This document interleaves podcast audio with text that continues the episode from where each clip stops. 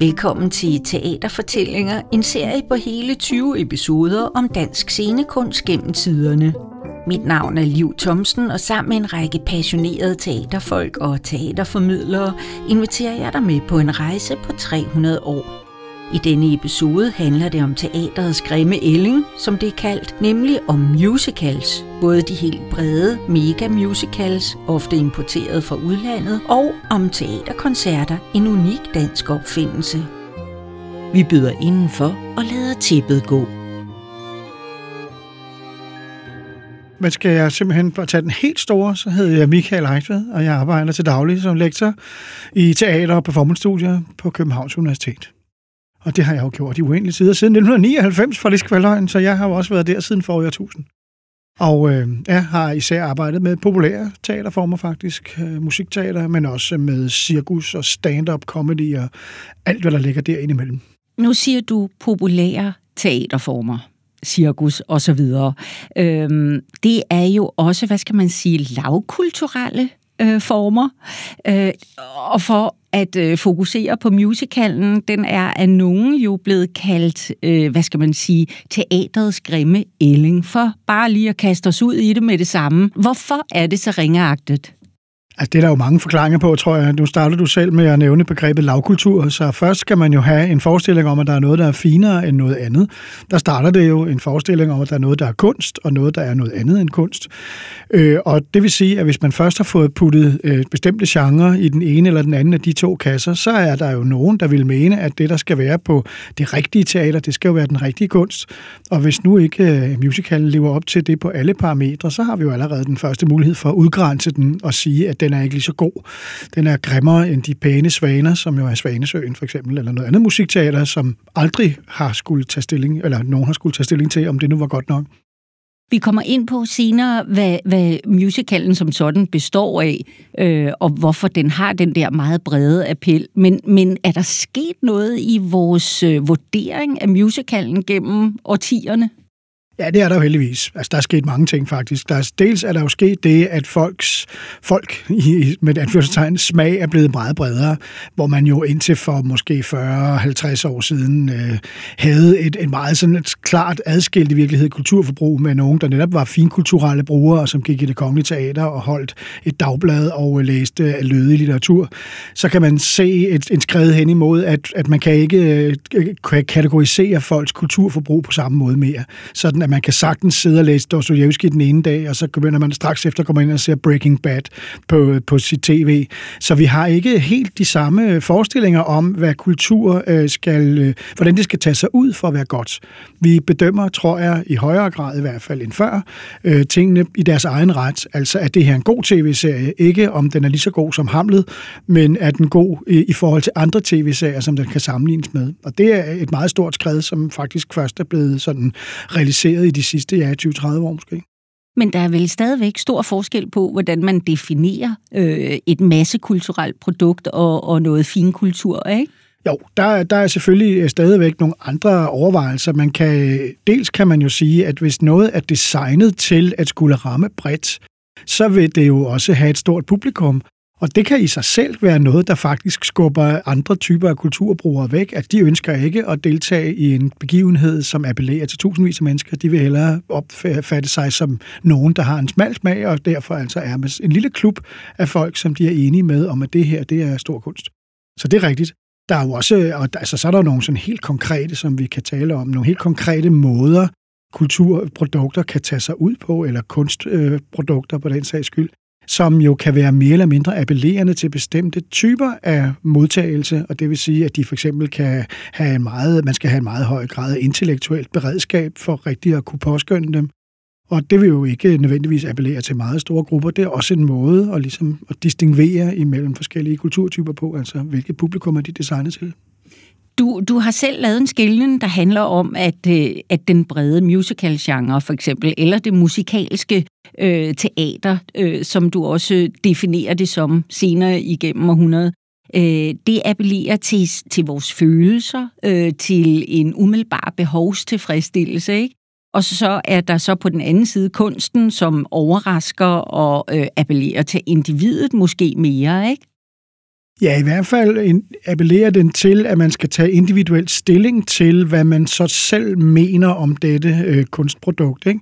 Altså, øh, måske kan man øh, lave en skillelinje også, som går på, i hvilken grad det åbner for en bestemt form for refleksion, eller, eller overhovedet åbner for refleksion. Ikke?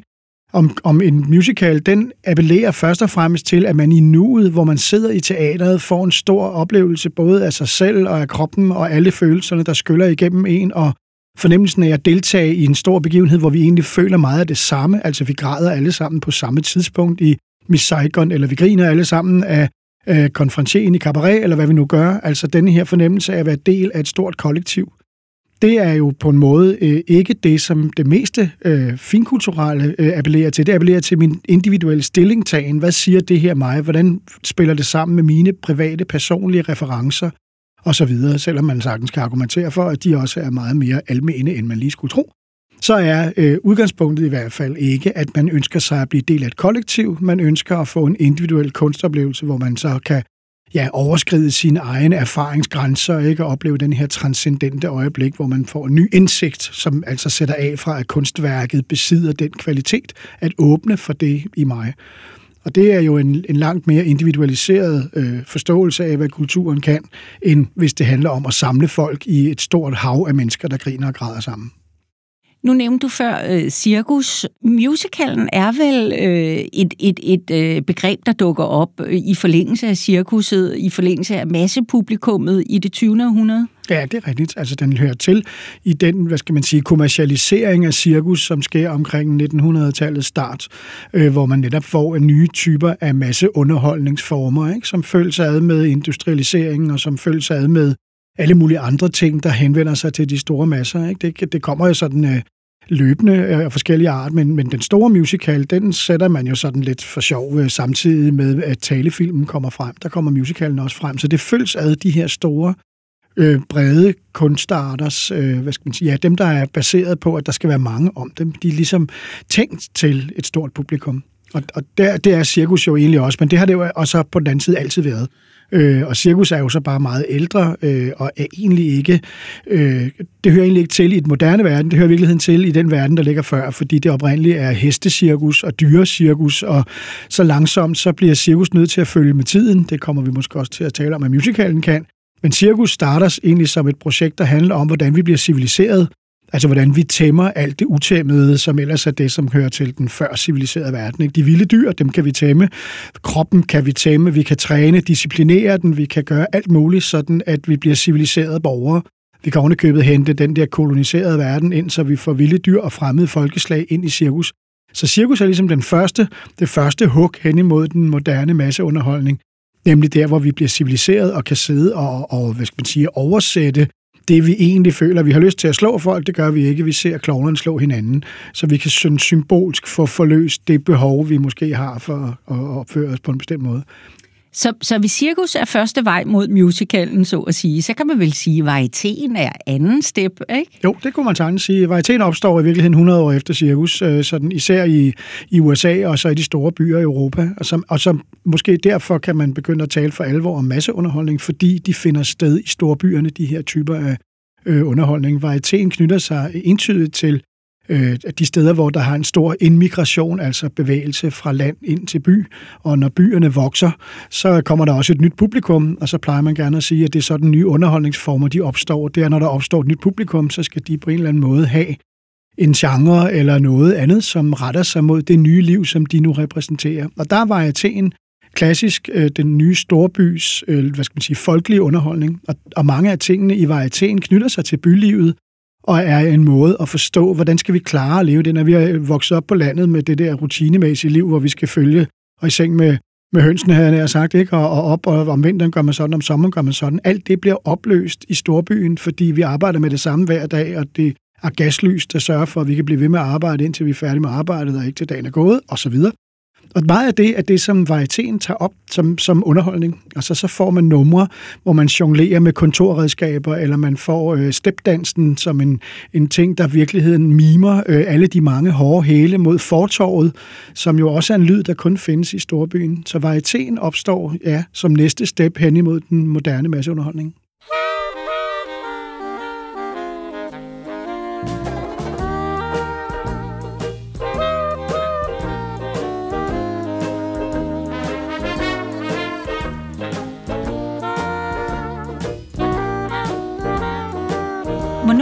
Dukker den øh, rene musical så op?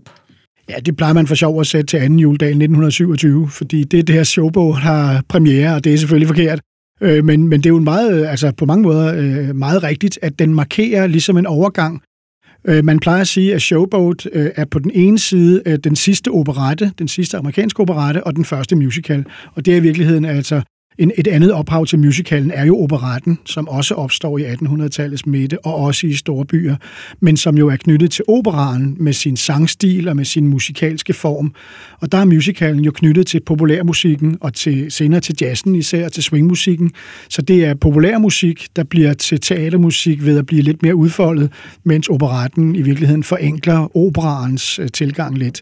Så Showboat forener de her to linjer, og, og så, så cirka 1927, der starter det for alvor. Der får man den her nye, storslåede musicalform. Men der går noget tid, før den kommer til Danmark, ikke? Fordi der har vi jo netop operetter. Ja. Øh, masser af dem. Det er dem, jeg tænker, ligesom sådan må være vejen videre der øh, fra, fra, hvad skal man sige, varietéen og inden øh, musicalen i Danmark i hvert fald, ikke? Jo, i Danmark er altså det glemmer vi jo tit, men dansk øh, populærkultur var jo langt, langt op, også på den anden side af 2. verdenskrig. Det var jo synonym med tysk, øh, tysk kultur, ikke? Så vi var meget glade for Le Hars og så langt hellere Dollarprinsessen, som jo er samtidig med musicalen øh, end vi så øh, de amerikanske. De kommer meget langsomt til Danmark, øh, og først øh, ja, langt op efter 2. verdenskrig. Så der er sådan nogle mellemfaser, og så har vi jo den store danske revytradition, som faktisk i den her periode med skalarevyerne for eksempel i København fra 1911 til 1930, i virkeligheden fylder det samme hul, som musicalen gør med stort, meget storslåede dansenumre og storslåede sangnumre. Man introducerer alle Liva Vels øh, store sange, som jo lige så godt i virkeligheden kunne have været musicalsange som revysange. De kan man gå ind det samme sted som musicalen, så vi manglede den ikke, vi savnede den ikke så meget. Ligesom Italien heller ikke har nogen musical, for de havde Verdi. Og, og Verdi kan på mange måder det samme for italienerne. Det er lige så hjemligt, og det er lige så, de kan synge med på det hele, og de gør det glad og gerne. Så, så der er nogle lande, hvor det er mere oplagt end andre lande, at musicalen kommer til. Og i Danmark skal man helt op på den anden side af 2. verdenskrig, før der kommer nogen, og de er ikke engang dansk produceret. Der bliver ikke skrevet noget nævneværdigt dansk øh, musikteater, før vi kommer sådan for alvor, faktisk helt op i 80'erne. Så der er sådan en usamtidighed mange gange, ja. og Danmark er altså en slow starter, det må, det vi må sige. man sige, fordi vi sidder jo også på øh, teateret Røde Kro, ikke? og ja. vi synger med på øh, de fine øh, gode sange i Paul Reichards film, ja, og rigtigt, Morten altså, Kork. Og, ja. Ja, ja, ja, faktisk er nemlig, øh, altså man kan sige, film og filmmusikken er et meget godt eksempel eller billede på, hvor dansk øh, hvad skal man sige, den brede underholdning er. Ikke? Altså, at vi vil gerne synge øh, du, Dus med himlens fugle og den slags ting, ja. som jo alle sammen forbinder sig til operettetraditionen og, og langt fra en amerikansk musical. Det svinger overhovedet ikke, for eksempel. Nu nævnte du før Storbyen. Øh, kan det også have noget at gøre med det, at vi trods alt er et lille bundeland, indtil vi kommer op efter 2. verdenskrig? Øh, og, og du har i øh, nogle af dine skrifter, har du øh, udtrykkeligt forbundet musicalen med Storbyen, så det handler vel også om urbanisering simpelthen, at vi flytter til Storbyen, ikke? Jo, og der kan man jo se, at, at det vi så laver populær underholdning om, det er Morten Kork, det vil sige, det er landlivet. Så, så populær underholdning har jo en tendens til nostalgi, og det vil sige, hvis vi kigger på den nærmere fortid i Danmark og helt op i 40'erne, så er det jo landbrugslandets øh, for skal man sige, øh, univers, der trækker. Og det er, bortset fra Oklahoma, ja. så er der ikke skrevet særlig mange musicals om at bo på landet. Øh, fordi det er, ikke, altså det er ikke interessant på samme måde, åbenbart. Der er ikke mange farmer musicals, vel? Der er nogle få, der foregår sådan i bjergene, eller lidt ude på en plantage ude i, i Sydhavet. Øh, men, men ellers så handler de jo om at bo i byen, og hvordan det er at bo der. Og det er rigtigt. Altså Danmark har jo haft en selvforståelse som et landbrugsland, og, og storbyerne var der jo. Og, men, men altså, der er jo ikke nogen millionbyer øh, i Danmark faktisk, øh, før vi kommer helt op i 70'erne. Så det er jo ikke den slags storbyer, som man kender fra Paris og Berlin og London og, og de andre øh, tilsvarende i Europa. Så det tror jeg er rigtigt, at, at musicalen er egentlig designet til at forholde sig til bylivet, og det var ikke det mest påtrængende problem for Danmark. Altså for danskerne var det mest påtrængende problem i virkeligheden afviklingen af landbrugslandet. Og det er svært at lave musical om, fordi det er den genre ikke lavet til. Der er de der nostalgiske tilbageskuende film om den gang brødrene på Møllegården, de ligesom arvede gården, og det var tider, altså hvor man holder fast i noget sådan øh, fortidigt og ligesom besynger det. Det var det problem, vi havde. Altså, vi havde det, det, det plejer man at sige, populær underholdning, og især populær teater, de, øh, det beskæftiger sig altid med enhver tids mest påtrængende sociale og moralske problem. Og det er jo interessant at se, at, at så kommer der ikke altså forestillinger om, hvordan man klarer moderniseringen, for det er egentlig ikke det, der er problemet i Danmark. Problemet er afviklingen af fortiden. Mm, øh, og derfor er musicalen ikke specielt øh, attraktiv som genre, før vi kommer op der, hvor den, jeg skal man sige, i 60'erne, hvor øh, moderniseringseksplosionen for alvor også rammer Danmark, ikke? og vi får en, en og anden tid. Det er jo netop modernister, der står bag det store vendepunkt, nemlig i ja. 1962, ikke? Claus Riffbjerg og ja, Teenager Love. Hvad, ja. hvad, hvad sker der der på det kongelige teater? Ja, af alle steder. Jo, men altså, der skal vi jo starte med at sige, at Teenager Love er jo faktisk et kunstværk. Det er ja. jo egentlig ikke en musical, hvis man Nej. skal være sådan helt firkantet, selvom den ligner det og den bruger alle musicalens øh, virkemidler, så er den jo egentlig skrevet for at afvise populærmusik. Den handler jo om, hvor farligt og fordummende alt al popmusik er, og den er jo rigtig svær at synge. Al musikken kræver øh, i virkeligheden rigtig meget, og et meget professionelt orkester osv. osv. Så min Teenage Love bliver bare mm, sjov nok og i sin egen modsætning en kæmpe succes. Mm-hmm. Altså en bred og bredt appellerende succes, også fordi der var stjerner i, øh, som folk gerne ville se, og de ville gerne se noget med rytmisk musik i på det kongelige teater. Der var mange ting, der trak. Øh, så den bliver sådan et paradoks, at den på den ene side altså handler om, at man skal passe frygtelig meget på populærmusikken, og samtidig så bliver den mest spillede øh, plade i Danmarks Radio i de der par øh, måneder, hvor den er på toppen. Og sortbørsbilletterne bliver revet væk, og sådan Der er virkelig altså sådan Broadway-tilstande på det kongelige teater. Øh, og derfor bliver den jo også et vendepunkt, fordi man jo opdager alt andet lige, at populær musikteater har skiftet gear. Altså at den rytmiske musik for alvor bliver nødt til at være tænkt med ind. Altså man kan ikke have den der strygerbaserede operettemusik, der alt overvejende er i tre fjerdedel det appellerer ikke. Men lige så snart, selv når, selv når budskabet er hold jer fra det, så kommer folk styrtende. Øh, og det vil sige, at der bliver en eller anden, øh, ja, et vendepunkt. På den måde set, at det er den første, der sådan virkelig laver det der øh, store tilløbsstykke på et stort etableret teater. Når det er sagt, så skal det retfærdigvis siges, at musicalen har været øh, ganske fremherskende både på Aalborg, Odense og Aarhus Teater i de samme periode, og der er man faktisk ret tidlig øh, også til at spille de amerikanske forestillinger. Men, men det er jo... Spiller man der så? Ja, der spiller man de tidlige amerikanske, der spiller man jo så, øh, ja, man spiller i virkeligheden showboat også, ikke? Og okay. så spiller man de der fra, øh, især fra 40'erne, man spiller Oklahoma, og man spiller, altså man spiller faktisk de der tidlige øh, den amerikanske klasser, den første bølge af musicals, ikke? Øh, men så kommer der jo i, i, altså i, i København, der kommer så My Fair Lady som et stort, øh, hvad skal man sige, uh, hook, hvor man jo får i øh, 1966, tror jeg, eller nu kan jeg knap nok huske det, men det er lige der omkring, hvor man får Osvald Helmut øh, som øh, skraldemanden, ikke? Øh, øh, Doolittle. Og, og det betyder jo, at man også igen får altså koblet den gamle revytradition, øh, som for, var den, der trak, og som måske fyldte musicalhullen med den nye, øh, meget raffinerede musical, alt den lige. Ikke? Altså, My Fair Lady er en musikalsk set, en ret øh, tilbageskuende musikalsk set, skal måske med i historien, men alligevel, en, en, øh, og den bliver jo en kæmpe, kæmpe succes og trækker folk, og det er så på Falconer Så det er også med til at sige, hov, man kan måske lave store publikumssucceser nogle andre steder, end der, hvor vi lige har været vant til at se dem. Øh, og, og der kommer så ikke, altså det er som, der kommer så nogle øh, skred, øh, som, som går mere eller mindre hurtigt, og det næste er jo så en helt anden bevægelse, fordi så er det her. Den som, vender vi tilbage den til. Den vi tilbage til. Åh, oh, den gemmer jeg. Tak, det, jeg skal nemlig lige, fordi på en eller anden måde, så spejler det, du lige har nævnt øh, omkring den store første øh, periode, storhedsperiode i musicalens historie, øh, også i Danmark, øh, det spejler jo også filmen, ikke? Altså, jeg tænker Hollywood, amerikanisering, øh, øh, profi- professionalisering i virkeligheden. Jo, jo, men det, det er rigtigt. Altså, øh, med al respekt, så kan man sige, at der er perioder af Danmarks øh, scenekunstneriske historie, som ikke er alt for klorværdige, ikke? Og, og så har det været i hvert fald andre steder end i det populære, at det har været storslået. Og som jeg nævnte, er det jo revyen, altså i en periode, hvor fornyelsen også skinner, altså også med PH-revyerne, mm. hvordan kan musikteater, ikke? eller med Dyvike af Kjell Abel, som en forestilling, der også introducerer brugen af musik, både som um, populærmusik, som man godt kan synge med på, men med et kritisk potentiale. Så der er jo sådan nogle bevægelser, men, men det er jo ikke lige glorværdigt alt sammen. Og det er i hvert fald ikke specielt amerikansk inspireret. Så man skal altså ret langt op i musicalens danske historie, før man får den der. Så kommer det, øh, så kommer det altså i takt i virkeligheden med Marshallhjælpen mm. øh, og alle de andre ting. Ja, og, og hvor det amerikanske pludselig bliver noget positivt. Man skal jo ikke glemme, at indtil øh, langt på den anden side af 2. verdenskrig, så blev USA jo af rigtig mange mange mennesker i Danmark, især af de klasser, vi talte om før, de kulturbærende lag, at det var jo noget frygteligt noget. Det var noget billigt skrammel, og det var masseproduceret, og det var øh, underlødigt. Altså grundlæggende amerikansk kultur var underlødig for rigtig mange. Og så sker der det første skridt, det sker faktisk i Tyskland, hvor man i det, der hedder Zeitoper, med dem, som Kurt Weill og Bertolt Brecht er inspireret af, der har man egentlig jazzmusikken som en øh, ret redning af den øh, degenererende øh, europæiske kultur. Så kommer jazzen, som er sund og naturlig. Det siger PH jo også, for eksempel om Josephine Baker og andre i figurer der i 30'erne og 40'erne. Så, så der sker sådan langsomt en forandring fra, at amerikansk kultur virkelig er sølle og ned og øv, til at det jo egentlig også repræsenterer en fornyelse og en fremtid og en fremskridtstro.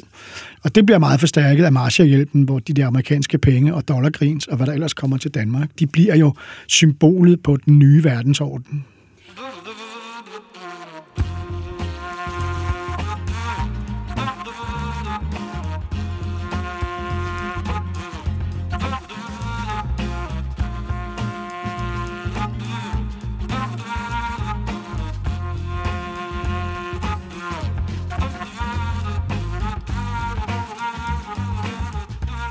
Og netop den nye verdensorden, den øh, krakelerer jo øh, på et tidspunkt i slutningen af 60'erne for en hel generation, der er vidner til Vietnamkrig og så videre. Øh, og, og der kan vi jo så køre herre på banen, fordi det er endnu et massivt vendepunkt, ikke? Altså 1968. Jo. Jo, jo, det er det. Altså, det er selvfølgelig, den passer jo rigtig godt ind i hele den der fortælling om 68 og forandringen, så der er også nogen, der er dygtige til at skrive, ikke mindst også i bagklogskabens ulideligt klare lys, at skrive den historie, som vi gør det nu. Øh, men den er også, et, altså både i amerikansk sammenhæng og i europæisk sammenhæng, der er her altså et vendepunkt på den måde, at den er den første, hvor man for alvor bruger rockmusikken. Øh, og dermed også alt det, som den nye ungdomskultur øh, har bragt med sig. Øh, hele det op oprør, som ligger i det, men også alle de andre dimensioner, hippiernes øh, peace, love og alt muligt andet, øh, bliver jo også involveret. Og det vil sige, at man får i virkeligheden et opgør med det værdisæt, som har hersket på Broadway indtil da, som var et overordentligt reaktionært øh, værdisæt. Meget pænt kan man sige om musicals mellem 1930 og 1960, men progressiv, det er de egentlig ikke. Der er øh, dybest set kun én udgang på det hele, det er heteroseksuelt ægteskab, og det er det, der er lige med happy end. Og der må man jo bare sige, at der har verden også forandret sig meget. Også fordi mange af de forestillinger ganske vist har frie og stærke kvindefigurer, men den er alligevel altid med, at de bliver gift, og så må de på en eller anden måde, som Eliza i My Fair Lady skal svare til sidst, så bliver hun bare spurgt, where the devil are my slippers, Eliza? Ikke? Det er jo det sidste, professor Higgins siger til hende i forestillingen. Og det ændrer sig alt sammen med her. Og det, og det kan danskerne jo opleve faktisk allerede i, i 68. Vi kan faktisk selvom opleve det ikke er det store gennembrud der. Men, ja, det er rigtigt. I 68, der kommer den faktisk op ude på Gladsaxe ja. Teater i en udgave, som man selvfølgelig registrerede, men det var jo ikke sådan, det gav ikke det der kæmpe buller. Men det var Preben Hayes, der var chef dengang, som var meget progressiv og forud for sin tid i virkeligheden, og hyrede, eller og købte forestillingen. Det har været modigt. Altså, den havde urpremiere på Joseph Paps Public Theater året før og så havde den lige akkurat haft Broadway-premiere, der havde han allerede set den havde den over, så vi er altså to måneder efter, eller sådan noget lignende, at den har været øh, oppe i USA, der kommer den op i Danmark. Men det er først i 1970 i Cirkusbygningen. Så er der sådan en, en ikonisk øh, forestilling, vil man i dag vil man kalde den legendarisk, der vil det næsten passe. Øh, den kommer så op der i 70, øh, hvor man får den her meget store og meget øh, flotte også, altså storslået i hele cirkusbygningen, fyldt med hippier og fuld fart på, og bar rumpe i slutningen af første akt og sådan noget. Det var virkelig noget, der kunne trække folk ind i cirkusbygningen.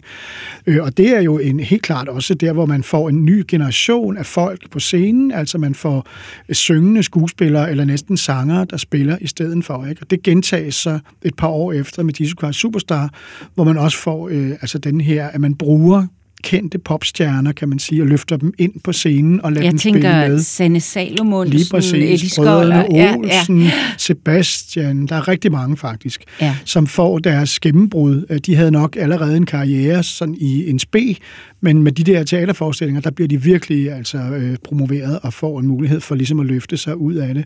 Og der er ikke så mange af dem, der faktisk fortsætter på teateret. Det er også det, der er lidt interessant med, med både med Herre og Disco Superstar, som altså kommer der med, med et par års mellemrum at de markerer egentlig der, hvor en hel ungdomsgeneration får deres egne idoler på scenen. De er ganske unge, altså Sebastian er 19-20 år, ikke? Øh, så det er jo sådan helt... Øh, en helt anden, øh, hvad skal man sige, øh, blik, man får, når man går på teateret, i stedet for at se, altså, hvad der var typisk jo, altså ældre skuespillere, Rømer der jo i sin fulde, ved sine fulde fem her, fulde mellemmarksdage, ikke? Så det er det andet teater. Så det er også en fornemmelse af, at der er jo noget teater for os, altså, og selvom det faktisk er lidt en tilsnigelse, fordi både på Broadway og i København og alle mulige andre steder, der bliver her alt overvejende set af middelalderne mennesker. Er det rigtigt? Ja, det er forældregenerationen, der vil ind og se, hvad ja. fanden alle de ja, der hippier går og tænker på. og det er også blandt andet på Broadway, fordi det er så monsterdyrt. Og det ja. var det også dengang. Ikke? Altså omregnet til i dag koster billetten over 1000 kroner. Og det vil sige, at det er jo ikke noget, de fleste unge mennesker har råd til. Nej. Så der sidder alle dem med Mastercard og, og kan se, hvordan de ser interessante hippier de ter sig. Ja. Og det er jo lidt det samme, der sker i København. Ikke helt så, ikke helt så men mange steder i verden, der bliver her øh, man kan sige, at den bliver lavet til en film jo. Det gør øh, og, den, ja. og det husker jeg, da jeg så. Ja. Det var en af de første film, jeg så ja. øh, som, som teenager, og det gjorde dybt indtryk på mig. Så ja. på den måde får den jo en, ja. en øh, mere global udbredelse. Ikke? Ja. Og, det, og det er 10 år efter premieren. Ja. Den er fra 78, så der får den sådan ligesom et nyt boost. Ja. Og så her holder ligesom. Og nu kommer den jo igen på Østergasværk lige okay. om lidt. Ja. Øh, og har været der sådan med løbende. Den har en særlig øh, status her. Ja. Det har den. Så har den jo øh, øh, rigtig gode øh, sange, melodier øh, et element af rock. Det er vel ikke ja. rendyrket rock, vel? I virkeligheden så er øh, her en sådan katalog over alle de øh, rytmiske genrer, der var fremme lige omkring 1967-68. Okay. Så der er et rhythm and blues nummer, der er et soul nummer, der er et rock nummer, der er et country nummer, der er i virkeligheden hele kat. Så den også på den måde kommer den til at fungere som sådan et udstillingsvindue for den her nye kultur. Og den bringer også alle de ting, som folk godt forbinder med det. Ikke? Altså, der er den her Love In, som slutter første akt, ikke? og de synger om sex, drugs og rock and roll de synger om alle mulige unævnlige former for seksuelle adfærd, som, som man kan være optaget af. De synger om, hvordan det er at være forelsket i en sort, når man er hvid, og omvendt.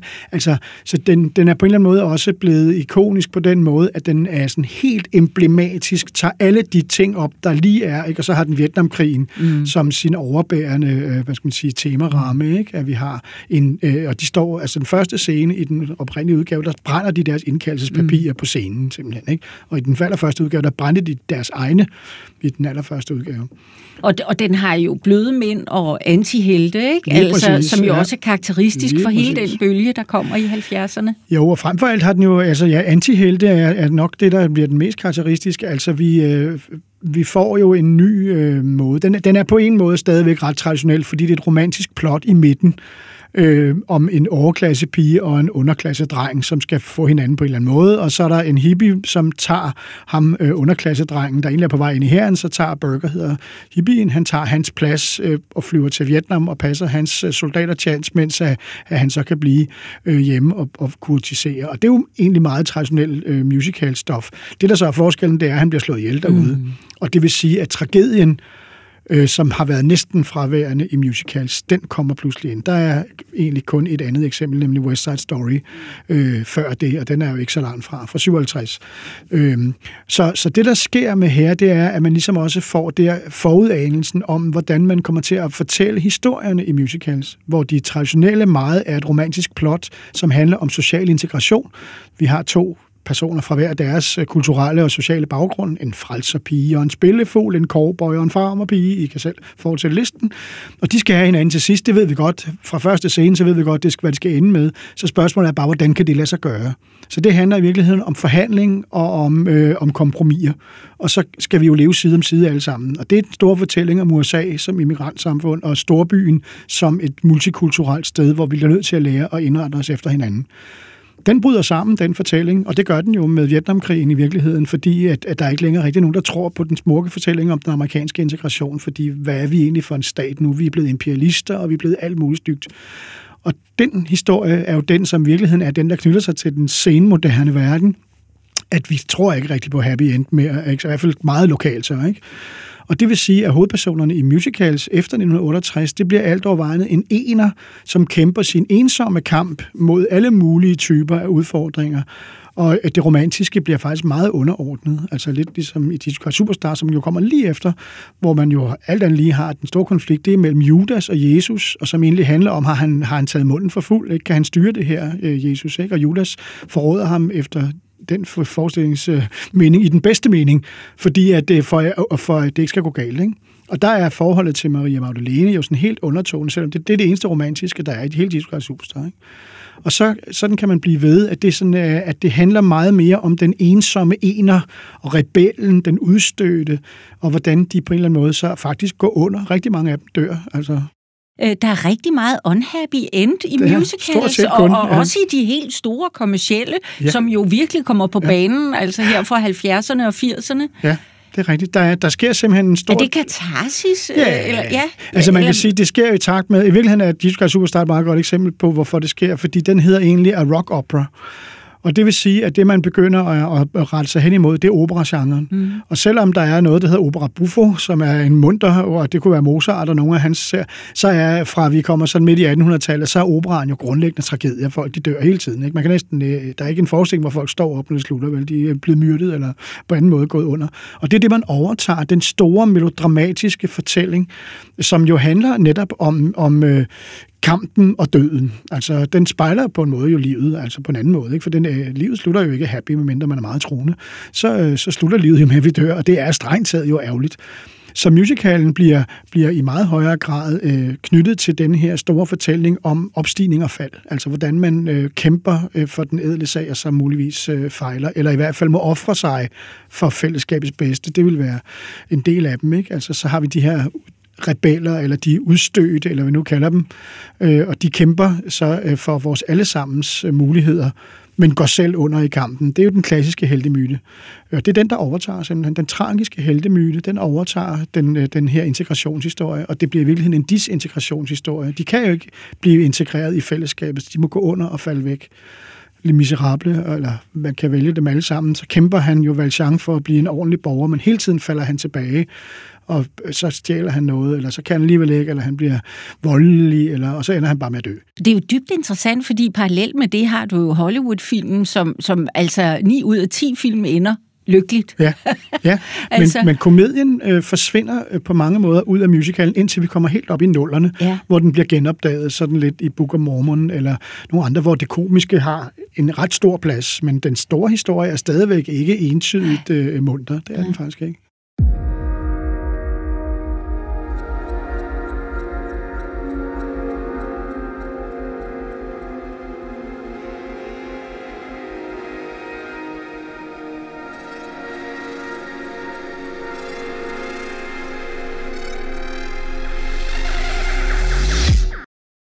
Og så, så der i 80'erne, så siger du så, så kommer der noget dansk øh, egenproduceret ja, indhold på banen. så sker Hvad det? det? Der findes jo alle mulige. Man kan ja. sagtens finde eksempler op igennem, men der, hvor det bliver meget udbredt, det er sådan midt i 80'erne. Og, den, og noget af det første, det er faktisk det, der sker ude på Bellevue Teateret, hvor man har en forestilling som Frit Fald, for eksempel, som har musik af, af, af samtidens øh, store popstjerner, og året, øh, et par år efter, så kommer Berlin 84, som er Anne Linnets, øvrigt også en tragisk historie, mm. ikke, om den her transvestit Barbarella, som går under i Berlin i sådan en hilsen til Orwells 1984. Øhm, og så er det ligesom okay, nu begynder det, at det er de store danske popmusikere, der får en eller anden smag for at komme ind på det her. Og i 86, der er der ligesom det næste store hug, der kommer Sebastian Skatteøen.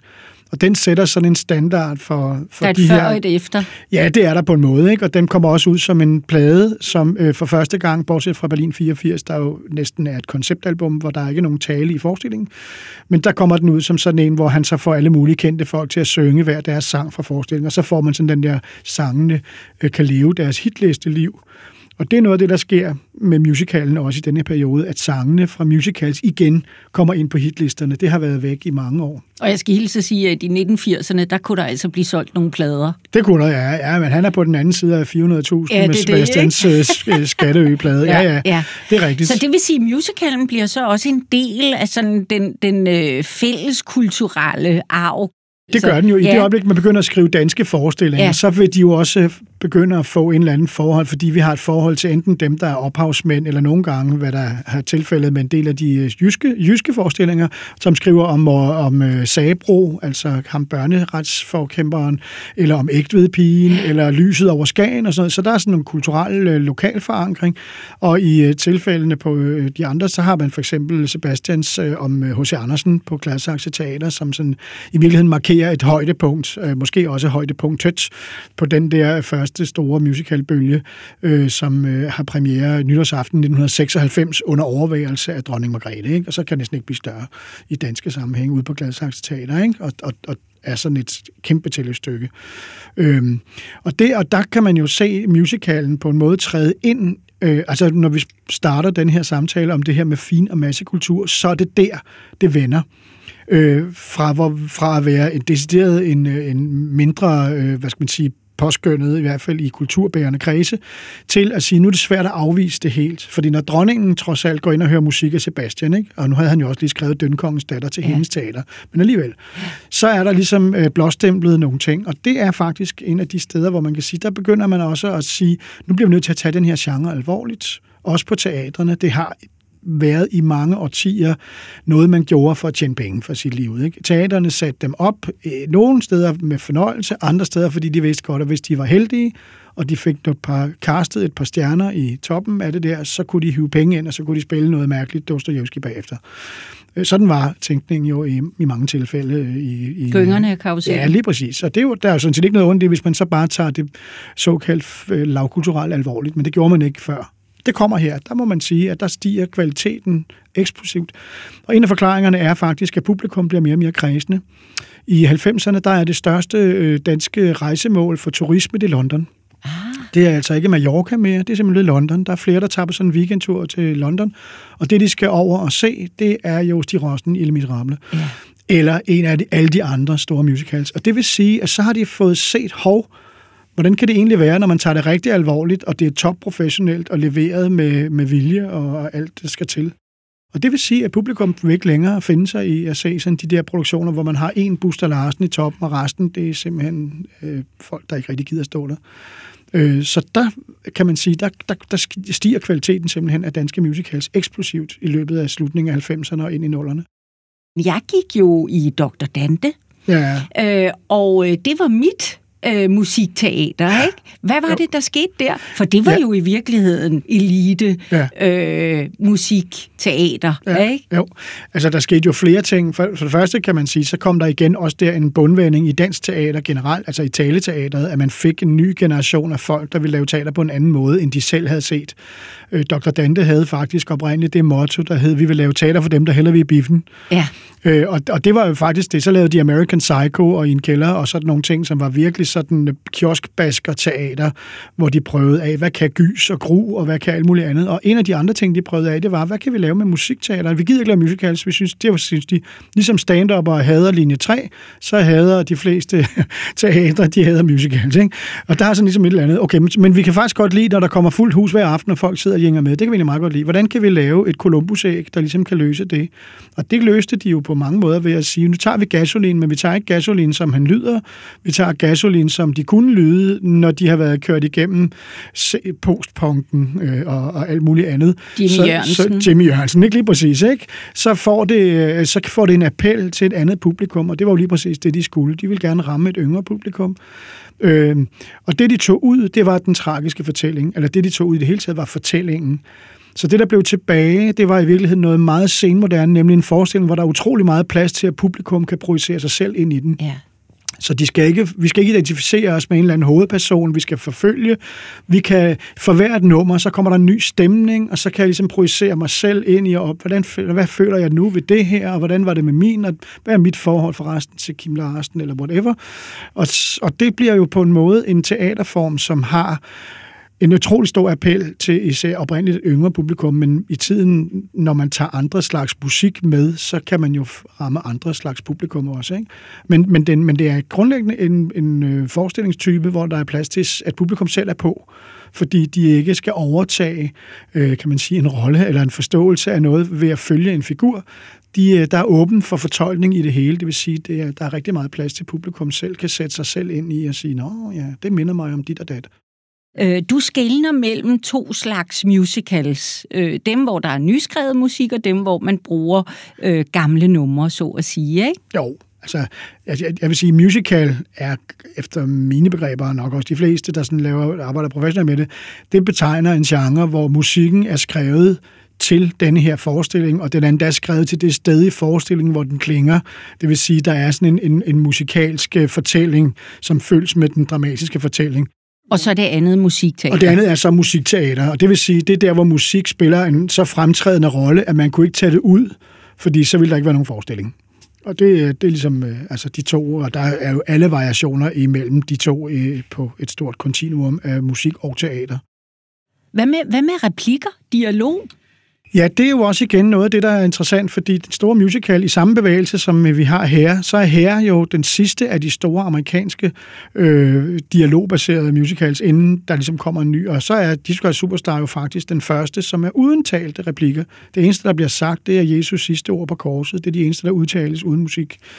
Øh, og det er faktisk det, som, øh, som den nye bølge, som man taler om, overtager. Det er en gennemmusikaliseret forestilling, og det vil sige, at man øh, spiller øh, under replikkerne, og man synger dem i sådan en art parlando eller, eller recitativ, hvor man altså rytmiserer talen. Og det vil sige, at man jo forbliver, kan man sige, i sådan et teatralt univers. Der er ikke et realistisk drama, som skal afbrydes af musik, øh, hvor man så skal finde en eller anden smart måde at liste det ind under og sådan noget. Der er simpelthen øh, en lang musik, så man er i sådan et symbolsk øh, musikalsk univers hele tiden.